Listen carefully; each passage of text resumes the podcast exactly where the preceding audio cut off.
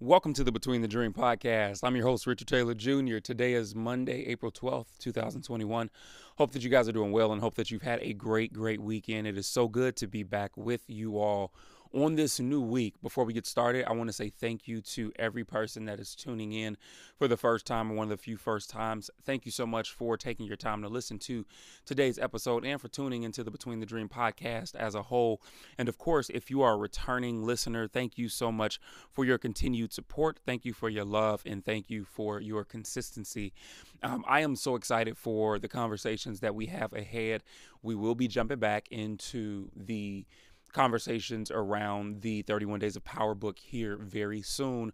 But I do have some other things that I do want to talk about. So I've been taking my time with it, and I like the idea of letting it breathe from the standpoint that we've still got an entire eight months to get through 2021. So we are only, I believe, seven chapters in to the 31 chapters of the 31 Days of Power, which makes me feel good because I'm like, we can kind of ebb and flow the way that we need to when other conversations arise. But then also too, um, just to be able to give us a chance to to really kind of sit and letting certain things sit in as we learn through this process with this new book.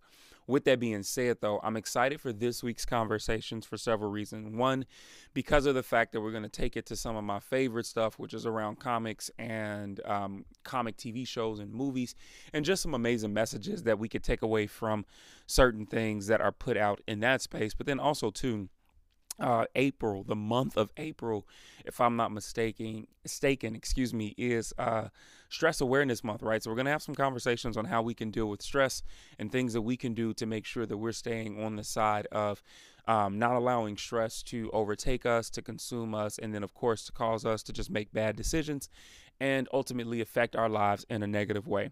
With that being said, I want to jump into today's conversation. So, it actually derives. So, I know you saw the title um, of today's conversation and probably thinking, like, what the heck is this? What does this even mean? Right. And so, to give you a full breakdown, what I'm talking about is power, right? Power makes you more of what you already are, right? And this was a phenomenal message that I got from watching episode four of the Falcon and Winter Soldier series um, over the weekend and I thought that this was really profound. So, um, without giving too many spoilers for those of you all who haven't seen it or maybe haven't watched it yet, one of the the things that we do have that's not too much of a spoiler, it's news that we know, is the fact that you know there is a new quote unquote Captain America that has taken the mantle. He goes by the name of John Walker. Now, John Walker is no Steve Rogers whatsoever, right? But this John Walker character is teaching us a lot as he is trying his hardest to be um, the quote unquote best Captain America he could be, which really I don't think he's trying to be Captain America more than I think he is someone who just feels like he's got power now from the standpoint of holding the shield, wearing the uniform, and being the one that the government has called and that looks to. But with that being said, though, too, over the last four episodes, what we've seen is that with him in this space of power, um, that he has this position, he hasn't been able to really be effective, even though he's carried this mantle, he's carried the shield. Right now, the the one thing that separates um, John Walker, this new Captain America, and then of course Steve Rogers, Captain America, from a physical standpoint, is that Steve Rogers' character had the super soldier serum in him. John Walker did not. However, in this last episode, though, um, there was an opportunity for John Walker to actually take this serum because there was one bottle left that Baron Zemo did not destroy, and John Walker ended up snagging it for himself. Now, we never actually see him take it. However, in a few scenes later, as they get ready to close the show out, we see John Walker fighting some of these other humans that have the super soldier serum in them the same humans that he could not stand toe to toe with originally. And all of a sudden, he's got crazy strength. He's able to overpower them, overtake them.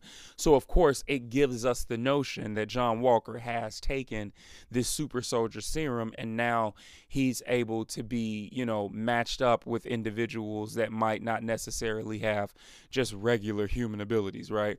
And so I thought that this was really interesting, though, because there was a scene a few um, moments before that when him and his buddy were talking, and they had this whole conversation around, you know, um, if if you had the chance to take the serum, would you ever do it? And he's like, yes. And his buddy brought out a great point, which was this idea that the serum and power of any form is not going to change you as a person.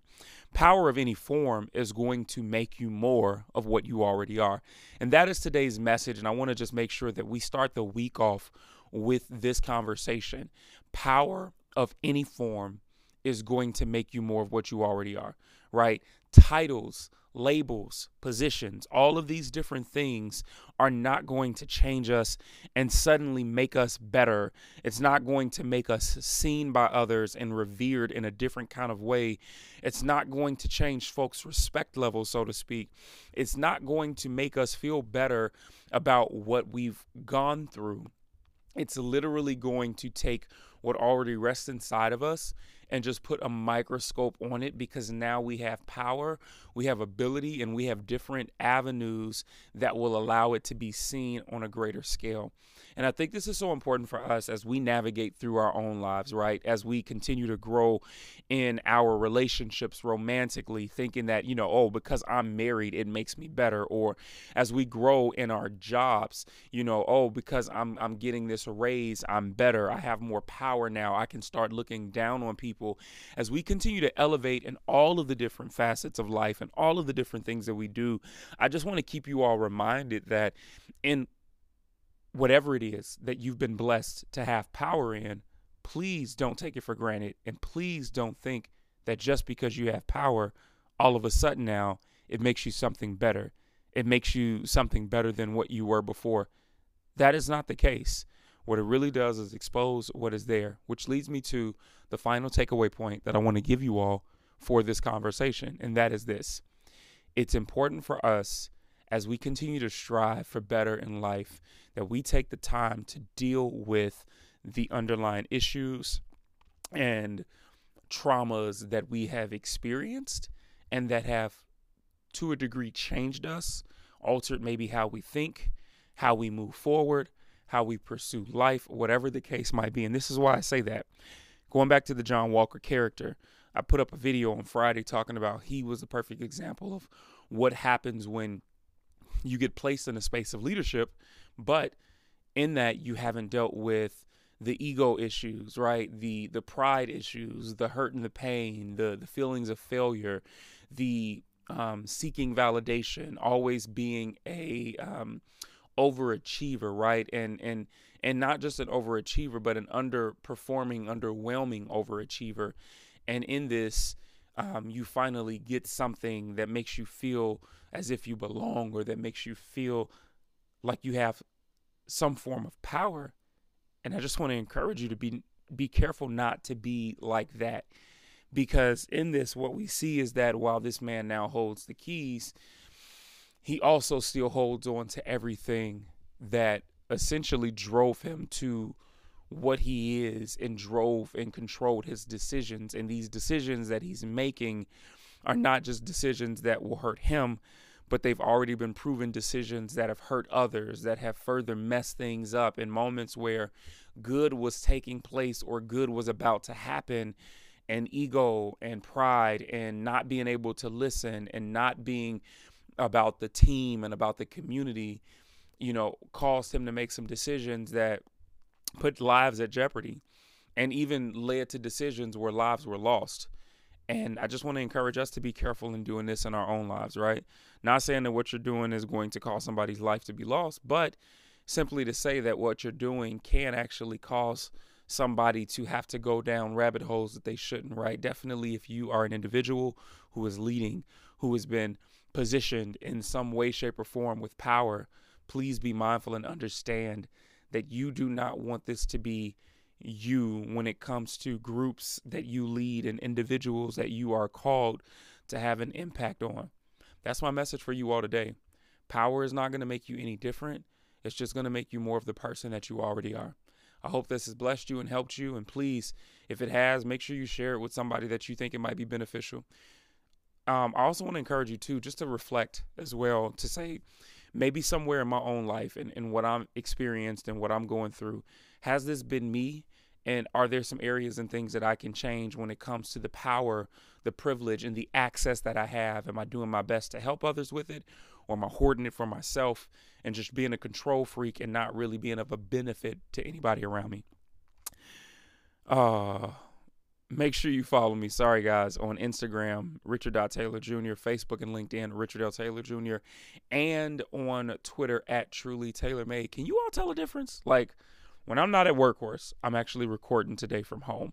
When I'm not at Workhorse or when I'm not in the space where I really get my groove, I'm like, oh man, so this is this is definitely a, a, change, and this is just me being transparent with you all. That's why I had that brain freeze right there. But yeah, look, uh, let me know what you think about today's conversation, and also too, I'm looking forward to having some greater conversation as we talk about ways to deal with our stress, manage our stress as we come up over the next few weeks. With um, this month being Stress Awareness Month, and of course, boom, that's leading us right into the month of May, which is Mental Health Awareness Month, and I'm so excited for that as well. I love you all, and I want to see you win in all you do. You're not losing in life. You're not failing. You're simply between the dream.